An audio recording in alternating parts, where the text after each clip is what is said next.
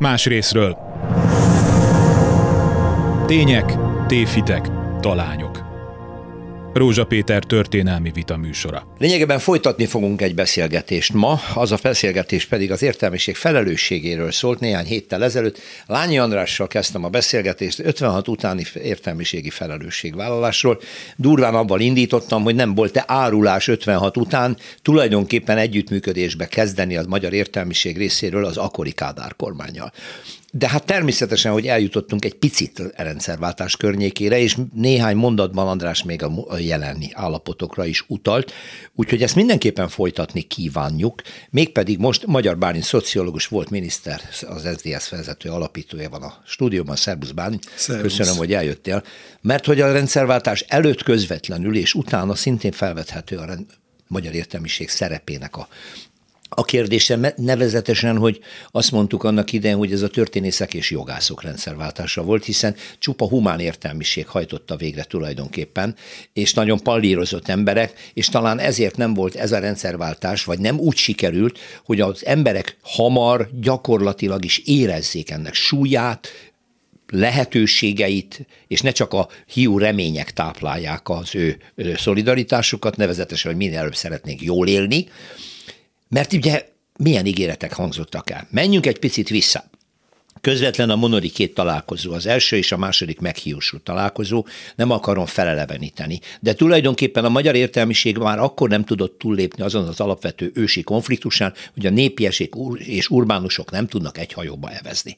Az egyik a másikat a kompromisszumkészséggel vádolta, amit durva az akkori jobboldali, később Magyar Demokrata Fórum részéről, amely együttműködve akart rendszerváltani, a népiesek pedig az urbánusokat, titeket azzal vádolt, hogy ti túl gyorsan előjöttetek a társadalmi szerződéssel, túl radikális volt, ami az oroszlánnak a bajszát húzogatja, és ebből nem lehet rendszerváltás. Hogy látod, miért nem volt közös platform?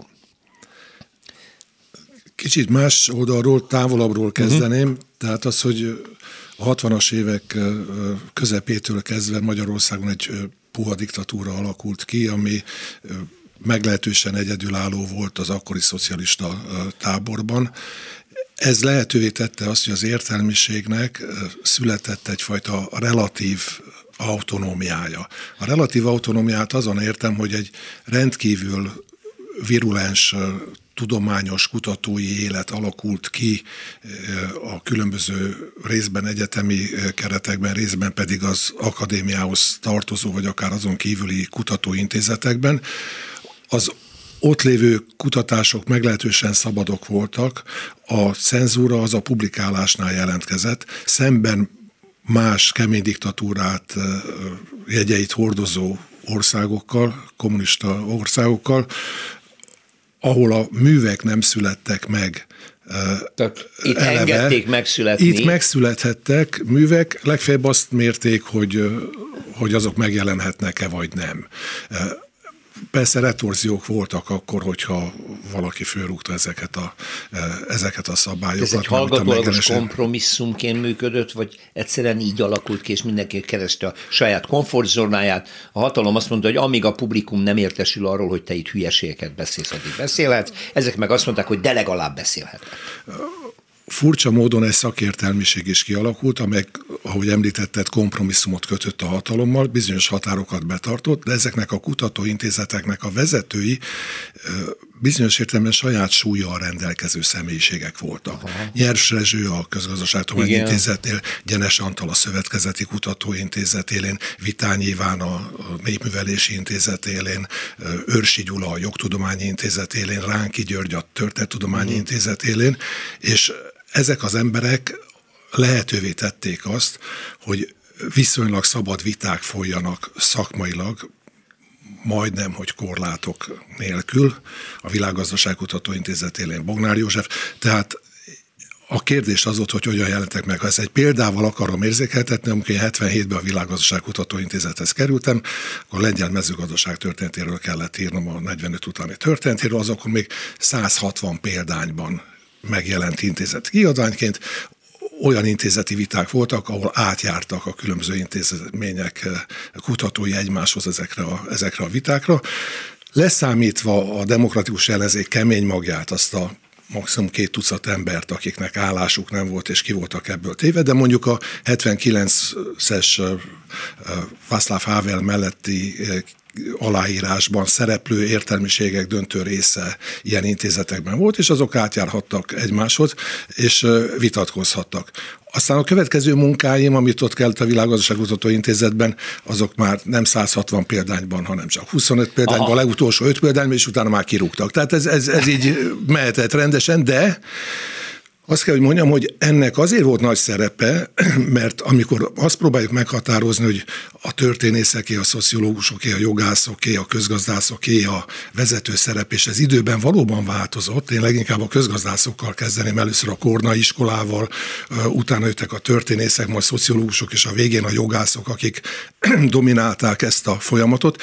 Lehetővé vált az, hogy kialakuljon egy olyan nyelv, amely a rétező szocializmus leírására adekvát és alkalmas, és elszakad a kommunista propaganda nyelvétől. Uh-huh. Ez a nyelv kialakulhatott. Lényegében ez lett a rendszerváltásnak a nyelve. Uh-huh. És ez a nyelv alapozta meg azt, hogy milyen kategóriákban gondolkozunk erről a rendszerről, és az, hogy milyen nyelven, milyen kategóriákban írjuk le ezt a rendszert, az nagyjából meg is határozza, hogy hogy akarunk túllépni ezen.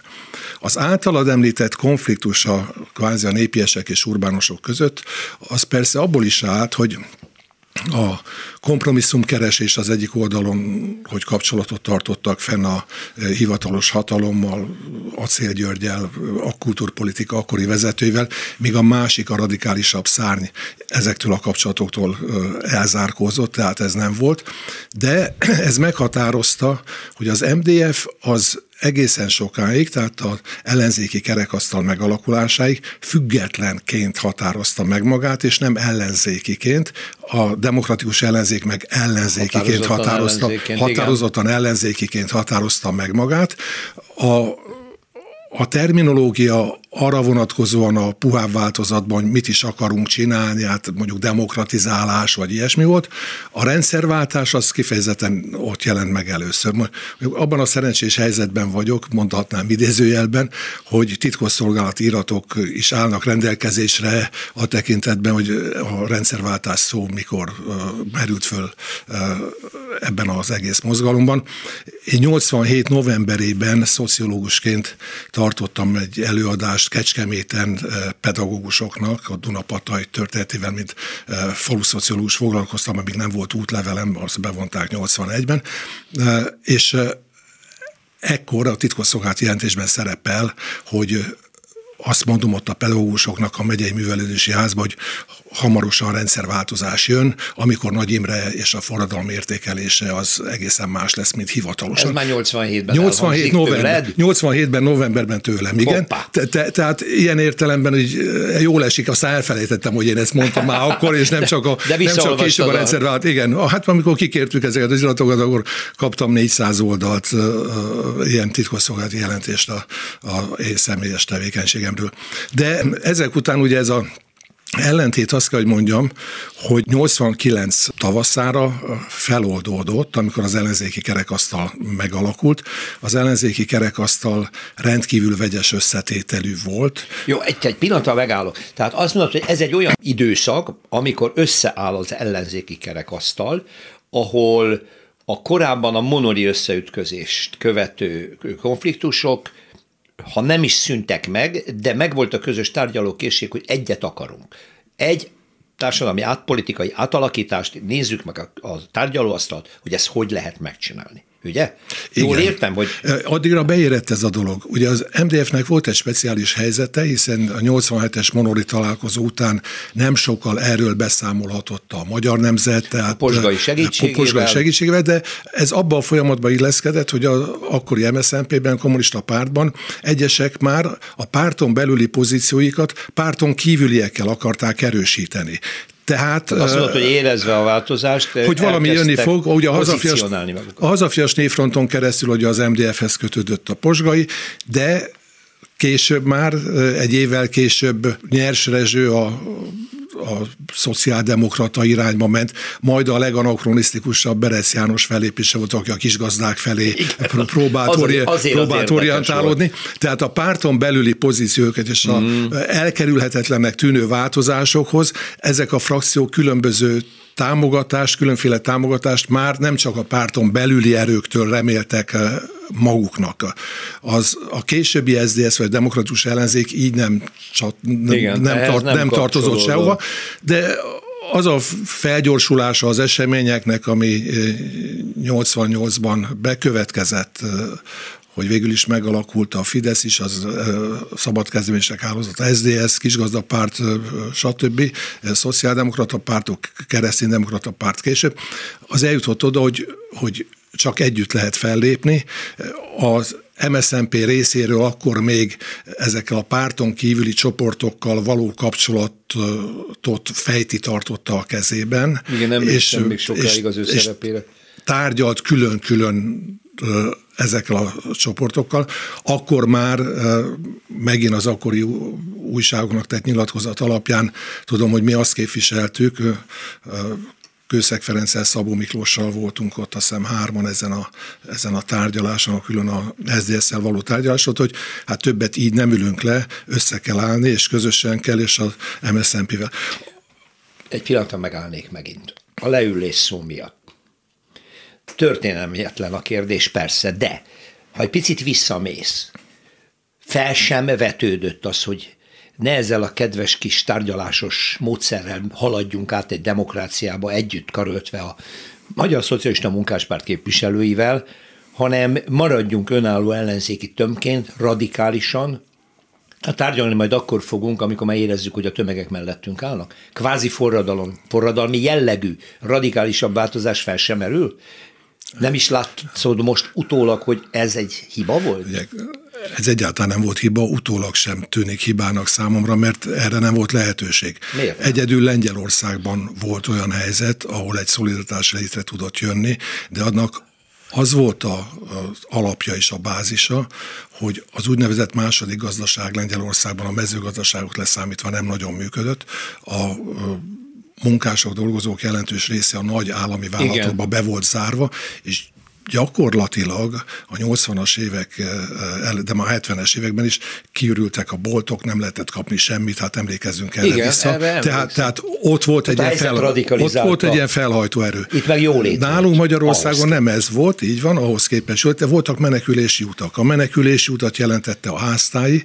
1,7 millió háztái volt Magyarországon. Ezeknek a jelentős része az kettős foglalkoztatás volt, hogy részben iparban is dolgozott, de ott otthon is volt egy kis földje, elindultak a GMK-k, tehát ez a szelep kinyílt, és lehetővé vált egy lassú-lassú gyarapodás, ráadásul a állami gazdaság és vállalati szférának a mérséget liberalizálása révén a fogyasztás, meg majd aztán később az ország eladósítása révén folyamatosan nőtt az életszínvonal is, egyáltalán nem voltak tömegek, akik itt bármilyen jelentős változást akartak volna, vagy ezért föléptek volna és kockázatot vállaltak volna. Tehát volt mit veszíteni. Hát volt Majdnem mit vesz... mindenkinek, azt mondod?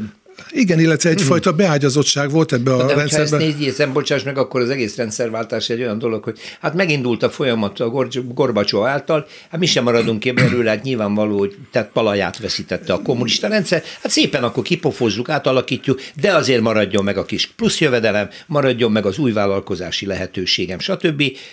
Tehát, hogy átmentjük ezt Amikor jelentősebb módon az elégedetlenség megnyilvánult, az pont ahhoz kapcsolódott, hogy ez a rendszer már nem volt fenntartható gazdaságilag.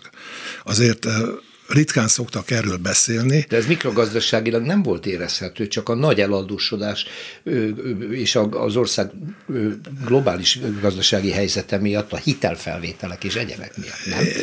A barburgok működtek, a háztáik működtek, új hűtőgépet lehetett Bécsbe vásárolni, ez, kicsi valutával. Tehát, ez nem, nem teljesen nem? így volt, mert az infláció az elkezdődött már a 80-as évek második felében, a korábbiakhoz képest jelentősebben. Elkezdődött a, az üzemanyagáraknak a drágulása már jóval a 80-as évek folyamán, ami mondjuk például az, azokat a fóliás kertészeket, akik gázzal, olajjal fűtöttek, részben hazavágta, és a 80-as évek közepén. Kezdett eltűnni az állami dotáció csőd, Csődbe mentek, és de. nem szoktak nagy jelentőséget tulajdonítani neki, de tulajdonítani rendkívül fontosnak tartom a, a személyjövedelemadó bevezetését, uh-huh. ami amihez egy felvilágosító kampány is társult, ami gyakorlatilag azt tudatosította az emberekbe, hogy, hogy nincs elkerülési mód, tehát, tehát a jövedelmeid meg lesznek adóztatva, ami rendkívül szokatlan volt abban az, abban az időben, de Magyarország nem hátul ebben a folyamatban, végül is Lengyelországgal együtt élenjáró volt abban az igényben, hogy valami változás legyen, csak nálunk olyan típusú tömegtámogatása ennek nem volt. Az olyan témákban, mint például a bős nagymaros, aminél lehetett mondani, hogy ez környezetvédelmi téma, nem tisztán politikai, nem magát a politikai rendszer számára jelent kihívást és változást, rendszerváltást, hanem hát itt lényegében mentsük meg a Dunát.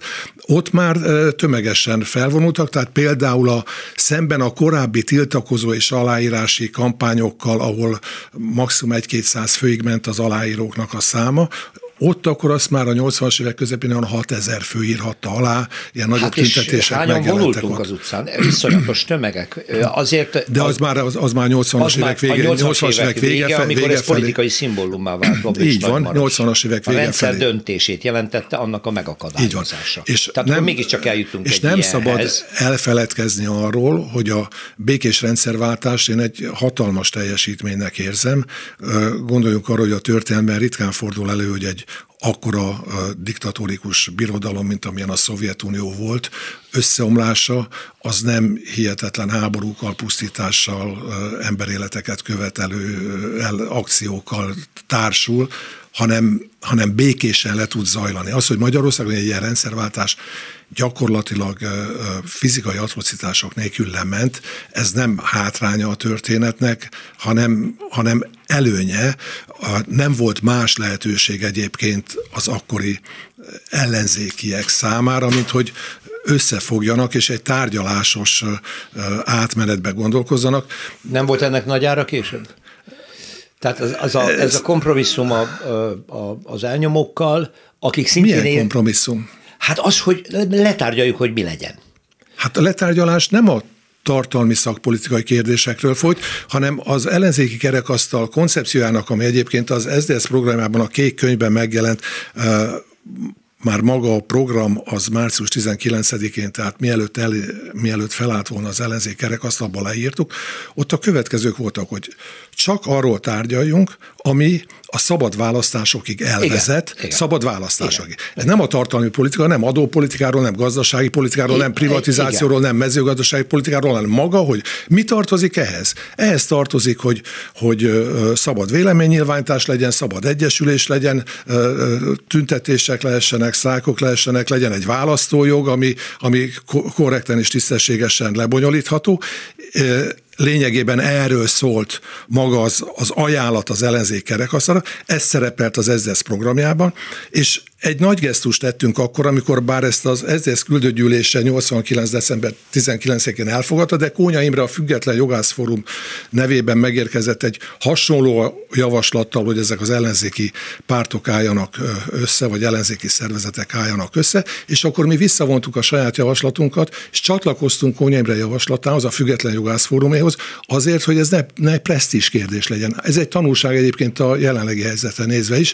Tehát itt háttérbe szorult az, hogy na most kimondta először, ki, ki, ki után menjetek, pont arra a konfliktusra reagálásként, amiről te is beszéltél, ami az MDF és az SDS között magától értetődően volt, akkor úgy reagáltunk, hogy ez összejön össze is jött ez a történet. Az első ülésen még nem is nevezték, nem is neveztük magunkat ellenzéki kerekasztalon, mert akkor nem volt még konszenzus ebben. Az MDF, ahogy említettem, akkor függetlennek még még független, így van, a és a második alkalom volt az, amikor az EKA nevet gyakorlatilag felvettük. Jó, visszamegyek még egyszer arra a kérdésre. Egyfelől ez érthető, és ez egy nagyon logikus menet, amit Magyar Bálint most ismerte. Másrésztről pedig azt mondom, hogy de nem volt arra nem lett volna arra jobban szükség, hogy amikor már az értelmiségiek a maguk ellenzéki és független mozgalmaival, csoportjaival eljut egy elhatározás, hogy programot készítünk, és elő kell készíteni a rendszerváltást, hogy magunk mögé állítsuk a tömegeket ebben, és ne tárgyaljunk a komcsikkal. Mi az, hogy ne tárgyaljunk? Ne tárgyaljunk. Miért hát, tárgyalunk ha, Hát erősek leszünk, akkor ki fogjuk kényszeríteni a változást. Hát, Igen? hát ez a, ez ki, a tárgyaláson készítettük ki a változást. 80, 82-ben elindult a beszélőben egy vita, hogy hogyan menjen hogy mit csináljunk utána, és hogy hogyan az ellenzék mit tud csinálni. Én akkor a dédapám nevén, Kürti Emil nevén írtam egy írást abba, és abban a fő ajánlat az volt, lényegében arról szólt, hogy jogba akaszkodás technikáját kell alkalmazni, tárgyalásra kényszerítés. Hát senki nem mondja nekem azt, hogy most véres összecsapásokat kellett volna, de ha ilyet, így határozott volna valaki, akkor se lett volna senki, aki véres összecsapásokra hajlandó lett volna, de nem azért nem csináltuk, mert erre nem hajlandók, hanem azért, mert értelmetlenek tartjuk ezt a dolgot. Aki kényszerít, a kikényszerítés pont az, hogy összeállt ez a társaság, és tárgyalásra kényszerítette a hatalmat. Természetesen, ha a Szovjetunióban nincs az a változás, amit Gorbacsov jelen nem történhetett volna meg, de de azért tudni kell, tudni kell, hogy amikor ez elkezdődött és végben, a lengyelek mindig egy kicsit előttünk jártak, de akkor még az NDK-ban, Csehszlovákiában, Romániában, Bulgáriában vad ortodox kommunista rendszerek voltak, amelyek többé-kevésbé zajlott, véget, igen. igen, hát bevonulást követeltek hozzánk, meg úgy gondolták, hogy ezt a Szovjetunió lépjen föl, hogy bennünket. Hát természetesen nekünk az egy hatalmas érték volt, hogy ezt úgy tudtuk megtenni. Ráadásul, Jó, egy, ráadásul még visszatérnék arra, hogy, a, hogy, a, hogy az MSZNP-nél az fontos volt számunkra, hogy a reformszárny az ne váljon ki az MSZNP-ből. Tehát a taktika az volt, hogy azokat ben kell valahogyan tartani, mert ha a reformszárny kiválik az MSZNP-ből, akkor az erőszakszervezetek, azok mind ott maradnak az ortodox kommunistáknál, és beláthatatlan lett volna annak a következménye, hogy azok akkor mit kezdenek ezekkel. Ez egy nagyon érdekes magyarázat, mert éppen ezt akartam idézni. Ugyanerre Posgai Imre már a rendszerváltás után azt mondta, konkrétan a kérdésre válaszolva, hogy miért nem tudta a Kecskeméti kongresszuson az MSMP reformszárnya megoldani a szakadást, miközben mindenki ezt várta már, ő azt mondta, mert akkor az oroszok lerohantak volna minket.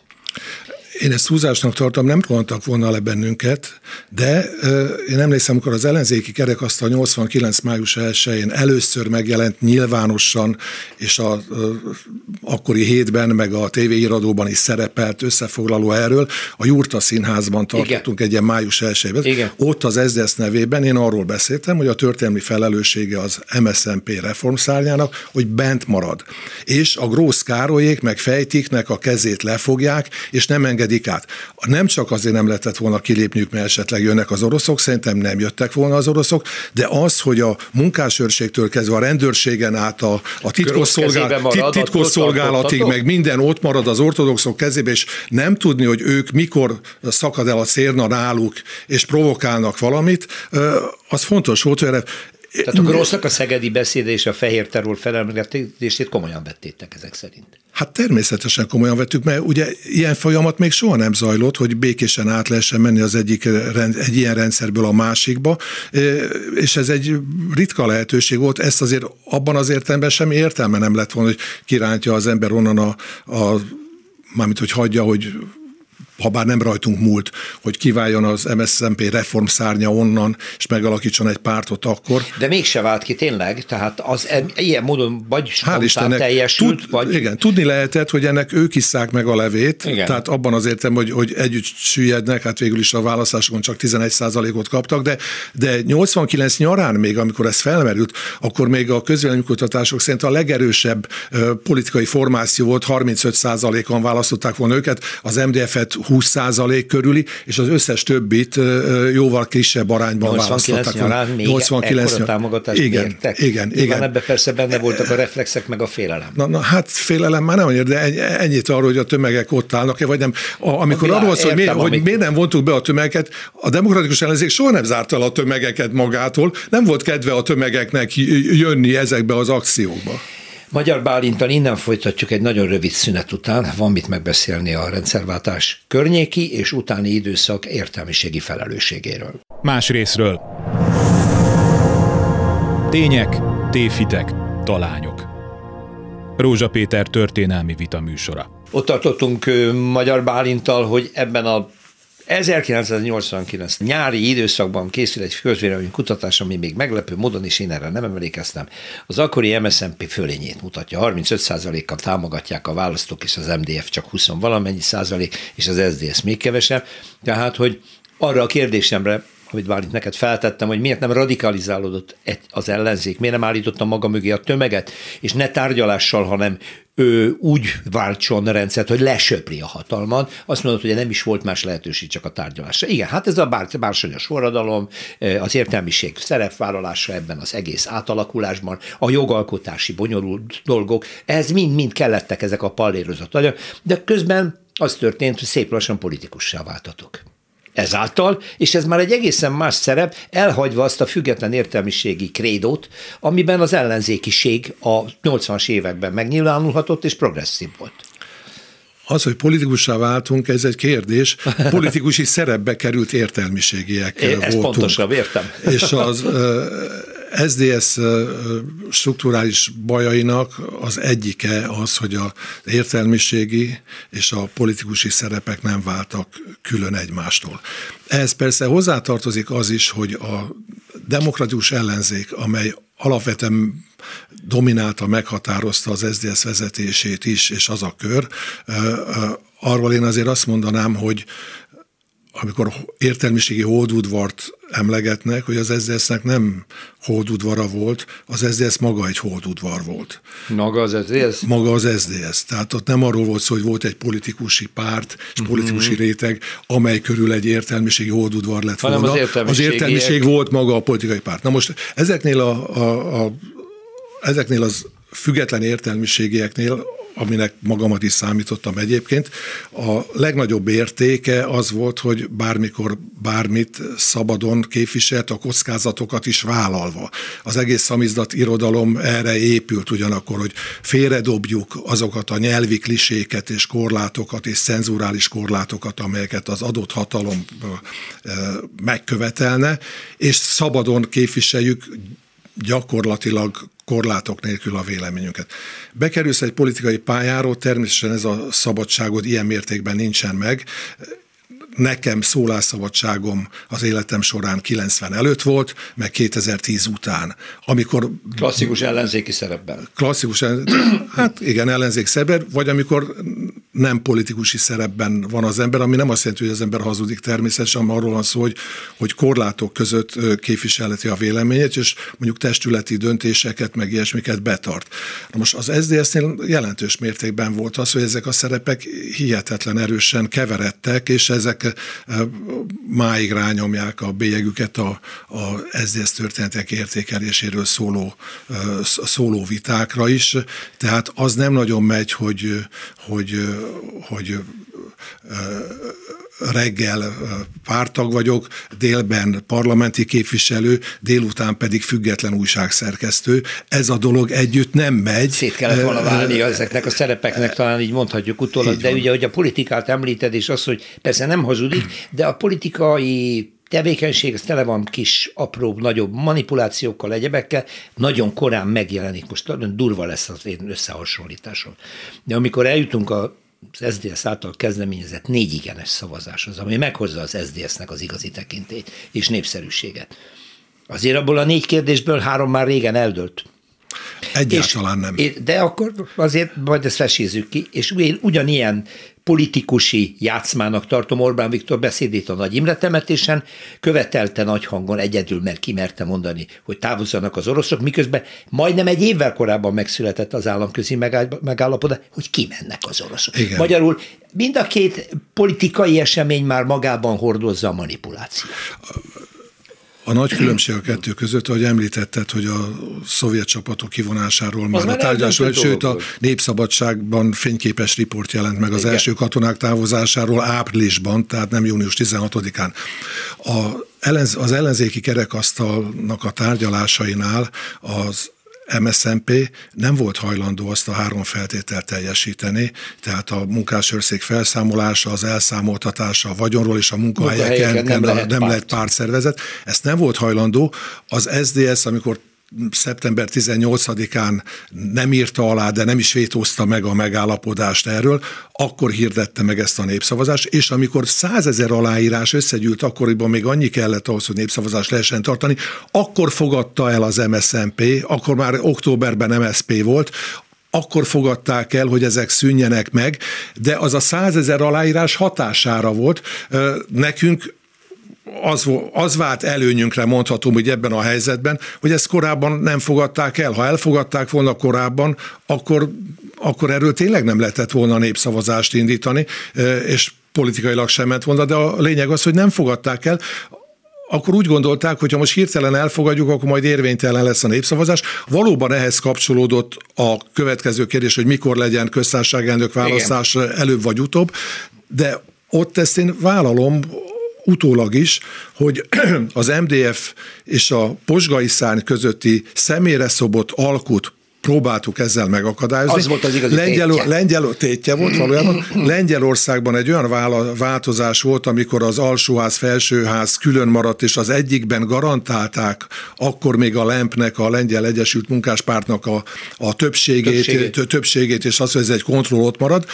Ezt már az ellenzékerek azt a tárgyalásokon, ezt a megoldást mi nem fogadtuk el, és elvetettünk egy ilyen megoldást.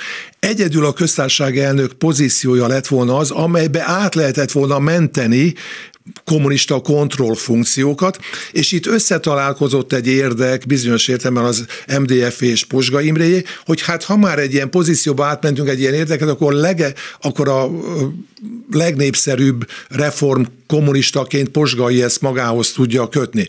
De egyáltalán nem volt biztos, hogy ezt sikerül megakadályoznunk, hogy akár a népszavazás összejön, össze tudunk gyűjteni annyi aláírás, hogyan alakul a népszavazás. Így utólag azért elmondhatom, hogy, hogy készültünk a, arra, hogy ha ezt elveszítjük, akkor egy előbb egy közvetlen köztársaság elnök választás jött volna, és az SZDSZ jelöltje Darvas Iván lett volna erre a szerepre egyébként. Igen, igen, igen hogy, hogy szembeszálljon akkor a posgai féle nyomulással. a posgai féle nyomulással, és azért nagy arányom volt a népszavazásnál ennek a támogatottsága, hogy a köztársasági elnök választás. Nagyon kevés volt, 6000 volt a különbség. 6000. 6000, tehát nagyon kevés volt a különbség, és sokáig, sokáig vesztésre állt ez a kérdés, és amikor éppen fordulóponthoz ért, akkor ott is idézőjelben meghibásodtak a számítási izék, és leállt, vagy fél napra az egész számolási rendszer, amelyben, és pláne a nyilvánosságra hozatala az éppen a részeredményeknek, hogy hol tartanak,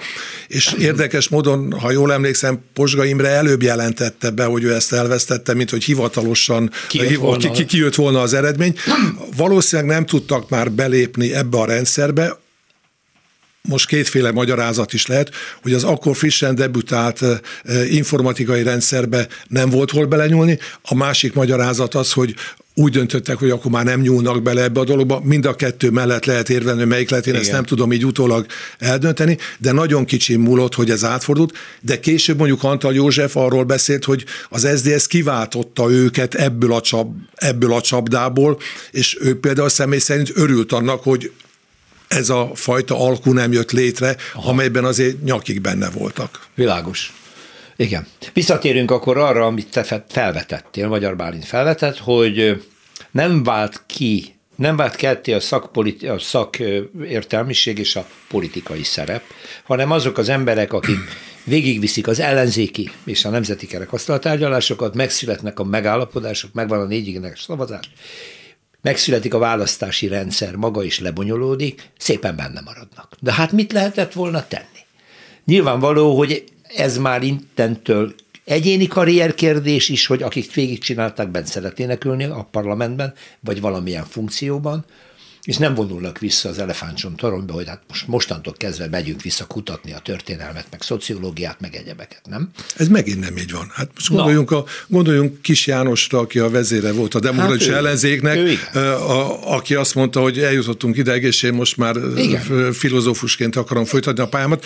Bizonyos értelemben ez egy naivitás is volt a részünkről, mert elvileg lehetett volna az is, hogy Kis János magától értetődő listavezetőként ott van, majd fél év múlva lemond, és visszavonul, ha éppen vissza akar vonulni. Ez egy szerencsétlenséget is okozott ott, hiszen egy kavart okozott a nyilvánvaló vezére a demokratikus ellenzéknek, és leginkább respektált vezetője Kis János az kivonul erről a listáról. Pető Iván nem vállalta, hogy listavezető legyen. Tölgyesi Péter, egy newcomer lett a listavezető, majd a plakáton ott vagyunk hárman, a három Igen. majom, ugye a Rajk Pető magyar, hármas, tehát némi kavart okozott ez a, ez a dolog, de itt, de itt nem csak erről van szó, hogy akkor, hogy akkor most hatalomhoz ragaszkodás történt volna, ellenkezőleg nagyon sok Én ember próbáltunk mondtam, megkeresni. Bele, na, na, na, na, hát a sodródás nem volt magától értetődő dolog volt, ez, de sok olyan értelmiségi volt, akit próbáltunk országgyűlési képviselőként meghívni, hogy, hogy vállalja, meg jöjjön, és nem jöttek, tehát elhárították ezt, voltak olyanok, akik ezt világosan szétválasztották, de ez érthető is egyébként, mert azért lássuk be, hogy más a helyzet. Ha te egy csapatnak a tagja vagy, most vegyünk egy futballcsapatot. Ja. Kifelé arról szól a dolog, hogy mondjuk azt, hogy milyen felállásban játszunk, 4-2-4-esbe, 3-2-5-ösbe, mit tudom én, milyen felállásban játszunk, azt eldöntik, célunk az, hogy gólt lőjünk, és hogy tisztességesen játszunk. De nem hiszem, hogy egy taktikai megbeszélésen, hogyha szabadrugást kapunk a 16-os egyik sarkánál, másiknál, ha három játékosunk megy oda, ha a sorfal úgy áll föl, akkor azt most nyilvánosságra hozzák előre, hogy most éppen melyikőjük fogja rúgni azt a szabadrugást, és hova szándékozunk rúgni, azt a szabadrugást. Tehát itt ilyen értelemben ez szétválnak, szétválnak ezek a dolgok, és, és egy önfegyelemnek természetesen van egy olyan része, hogyha demokratikus döntéshozatalal eldőlnek döntések, és azzal nem feltétlenül értek egyet, akkor nem rohanok ki erről beszélni. Az SZDSZ-nél ez nagyon nehezen ment, Konrád György ugye erre a helyzetre úgy reagált, hogy az SZDSZ olyan, mint egy jazzbanda, ahol, ahol különböző szó, jópofa szólamokat játszanak, és van ennek egy harmóniája, de hát ez nem áll arra, a politikai párt így végül is nem igazán tud működni, de ehhez meg meg kell érteni, hogy, hogy azok, akik bekerültek így a vezetésbe, a, ami szintén magától értetődő volt, hiszen a Szabad Európa rádió révén a legnagyobb hitele ezeknek az embereknek volt.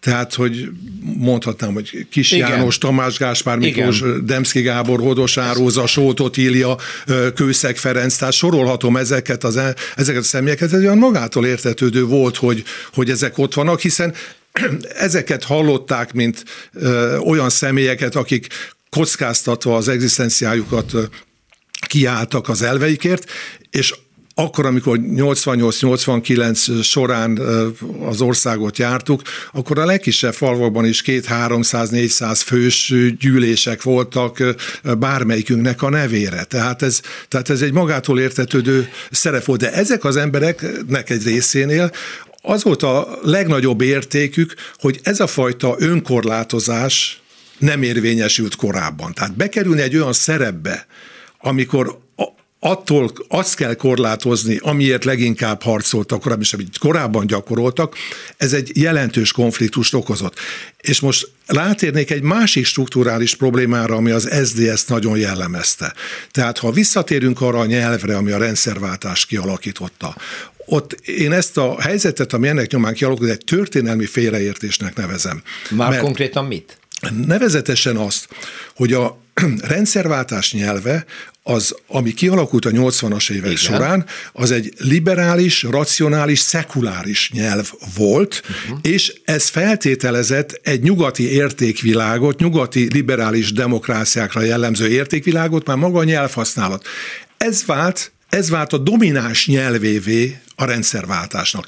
Ezen beszéltünk, ezen lett elmesélve mindez, de ez azt a képzetet keltette, mintha a magyar társadalom egészen is osztotta volna azokat az értékeket, amelyeket ez a nyelv sugalt. De e kettő között rohadt óriási, nagy, óriási különbség, szakadék, volt. Szakadék Na most, volt, amikor igen. 91-ben csináltunk egy felmérést arról, hogy a, a liberális értékek azok egyrészt az emberi jogi értékek, másrészt a gazdasági értékekben a liberális elkötelezettség hogyan áll a társadalom egészében az SZDSZ támogatóinál és az SZDSZ pártagjainál, akkor nagyon meglepő eredmény jött ki ebből a szempontból, akkor 91-ben volt a csúcson a pártagsága az SZSZ-nek, 30 ezer tagunk volt, 30-31 ezer tag. Most a, a mi tagjaink között mindössze 5 százalék volt a pártagok között akik következetesen az emberi jogi és a gazdasági kérdésekben is következetesen liberális értékeket képviseltek. Tehát mondjuk azt, ami a kék könyvben van. Aha, Na most 5, 5, 5, 5 a, tagok, a tagok között. A tagok között. A tagok liberálisok között. A tagok között. Így van. Te, te, hát te, akkor gondolom, ta, ta, hogy még kevesebb a, a, a társadalom, társadalom igen. modellben. Tehát magyarul ez azt jelenti, hogy az emberek értékvilága egy csomó vonatkozásban nem csak távol, hanem inkonzisztens. Egy-egy kérdésben így, más kérdésben úgy, de egyébként távol. Na most mit csinál egy értelmiség, bekerül ilyenkor? Az a kérdés, hogy, hogy, hogy minden egyes lépésnél ráhúzza-e, elmegy a falig most idézőjelbe, ennek az értéknek az képviseletében, vagy nem megy el a falig egy ilyen kérdés inkább taktikázik és visszavesz belőle, és elkezd hát, demagóg lenni, mert ugye ez nem, beválik. De, de, de, de, de ez megint leegyszerűsíti a kérdésnek, ez nem demagógia, de nem demagógia feltétlenül, mert az ezért be, beindult egy olyan spirál, amelyben azt mondták, hogy hát azért csökken az ezért népszerűsége, mert nem következetesen képviseli a liberális értékeket, na erre következetesebben kezdik, tovább csökkent, és az még jobban. Még jobban is a spirál ment le. És hogyha az az ideológia igaz lett volna, vagy az a az a kritika, hogy azért, mert ezek az értékek nincsenek így képviselve, azért csökken az ezzel népszerűség, akkor föl kellett volna jönni másút egy óriási liberális igen, pártnak, igen. de hát az a liberális párt máig nincsen Nincs sehol, se, ahova jött volna. De na, most, na most nálunk ennek az értelmiségnek, a, a, a rendszerváltó értelmiség jelentős részének a szemben már csak annak a kérdésnek a felvetése és abszurdnak számított, mondhatnám amorálisnak, hogy egy liberális párt léte önmagában is értéke, ami bizonyos kompromisszumokat megér, mert kell lenni egy pártnak, ami azért ezen a terepen ott van, és az, azokat az értékeket képviseli. És ebben a szorításban, hát pont a mi szabadságharcosaink révén gyakorlatilag fölörlődött Fölörlődött, és nincs, nem kezdődött el, és ezt nem ismerte fel a magyar liberális politikai közösség, azt a, ezt a hatalmas szakadékot, amit már egy picit csurka megfogalmaz egészen korán, amikor a szakértelemre azt mondja, hogy ócska kommunista trükk, a szakértelem nem számít, és megkezdődik az értelmiségi szerep, és az vezető elitértelmiség hitelvesztése és leértékelése, ami mára politikai programként tökéletesen megvalósult Orbán által. Most egy kicsit tudom, hogy nagyot ugrottam, és megint történelmietlen, hogy ezt miért nem ismerte fel a liberális párt. Vagy felismerte és rossz taktikát választott. Egyik se bizonyos értelemben, mert, mert ezt látni lehetett, az az anyag, ami ebből született, egy százvalahány oldalas könyv, az nyilvános volt ráadásul. Mindenki megkaphatta, nem csak az ezzel tagok. Nyilván, de ki nyilván, világ, de nem erről, nyilvános, de arról van szó, hogy a maga a mi politikai elitünk képes erre így, képes erre így reagálni, hogy ez számba, számba veszi ezeket az, ezeket az ügyeket, hogy, hogy mikor, mivel és meddig lehet előre menni és képviselni. Hadd mondjak egy példát mondjuk a magam életéből. Oktatási miniszterként az nekem mondjuk az ideálom mondjuk a Waldorf iskolák és az a típus, hogy ott. De eszembe nem jutott volna, hogy ezt most hirtelen ráöntsem a magyar oktatási rendszerre, és egy az egyben azokat az elveket, mert tudom, hogy, hogy a közegellenállásban, meg a lehetőségben ez nem tartunk ott. Tehát, Bármi már bocsánatot kérem, más de még átmeneti... okos táblákat se tudtad bevezetni, mert te behozattad, és az emberek, illetve a tanárok nagy része föl se állította az iskolába. Hát, Akkor a ugrás az, azért Jó, voltak, azért világos, tehát sok minden ilyen volt, tehát az embernek folyamatosan kell fokozni fokozatosan kell haladni. Tehát ezen látszik az, hogy, hogy hát nem lehet voluntarista alapon bármit és bármilyen mértékben képviselni, és azt nem tudod átvenni. Ez egy pártnak valamilyen módon azért alkalmazkodnia kéne. Ez az alkalmazkodás alapvetően szerintem belső konfliktusok miatt nem ment igazán. És azzal egyetértesz, hogy ezzel a pillanattal már a rendszerváltást követően mondjuk tényleg a a, a, a paktum megkötésé után, ami valószínűleg egy nagyon bölcs dolog volt Antalék részéről és a ti részletekről. Elindul az értelmiség leértékelődése, és a politikai programmá válik az elit ellenesség, amit sikerült odáig vinni, hogy az elit akadálya a népi szabadság és a népi kiteljesedésnek, hogy szitok szóvá lehetett tenni magát a liberalizmus, persze ez egy világtrend, én tudom, ez egy másik dolog, de ez pragmatikusan politikai nyelvre le lehetett fordítani. Hát ez a leértékelődés az később, később játszik szerepet, mert azért az első időszakban ez az értelmiség fölértékelődik, vagy illetve a saját helyét nem találva igazán, de a politikában közvetlenül is helyet követel magának. Mondjuk a Fidesz volt az, amely 92 körül már az őt ért kritikák nyomán úgy gondolta, hogy nincs szükség holdudvarra, azt leértékelem, és kliensekre és szolgákra van szükségem a értelmi, idézőben értelmiségi vonalon, olyan emberek, akiket jutalmazok és büntetek, ha akar, hogyha lojálisak, akkor jutalmazom, ha, ha nem lojálisak, büntetem és, és őket kizárom. A klasszikus értelmiségi szerep ilyen értelemben, ilyen értelemben megszűnik, de, de az értelmiségnek már most már a nem pártokhoz kötődőeknek az is egy problémája, hogy például amikor az Orbán rendszerről beszélnek, és az Orbán rendszer bármilyen szakpolitikai változtatást próbál, bármilyen változást elkezd, akkor a motivációi között csak szakpolitikai érvek szerepelnek az értelmiség kritikának, ahelyett, hogy látnák, hogy egész más motivációk alapján működik ez a rendszer például, és ez szerintem ez egyfajta vakság is ez a rendszerrel szemben, meg csak egy példát mondanék, tehát hogyha a amikor az Orbán rendszer leállamosította a magyar iskola rendszert, elvette az önkormányzatoktól, a miniszter nevezte ki az összes iskolaigazgatót, és a, az, még azok se kapták meg a munkáltatói jogot, megtiltották a nyilatkozást nekik, és így tovább, tehát az autonómiájukat elvették.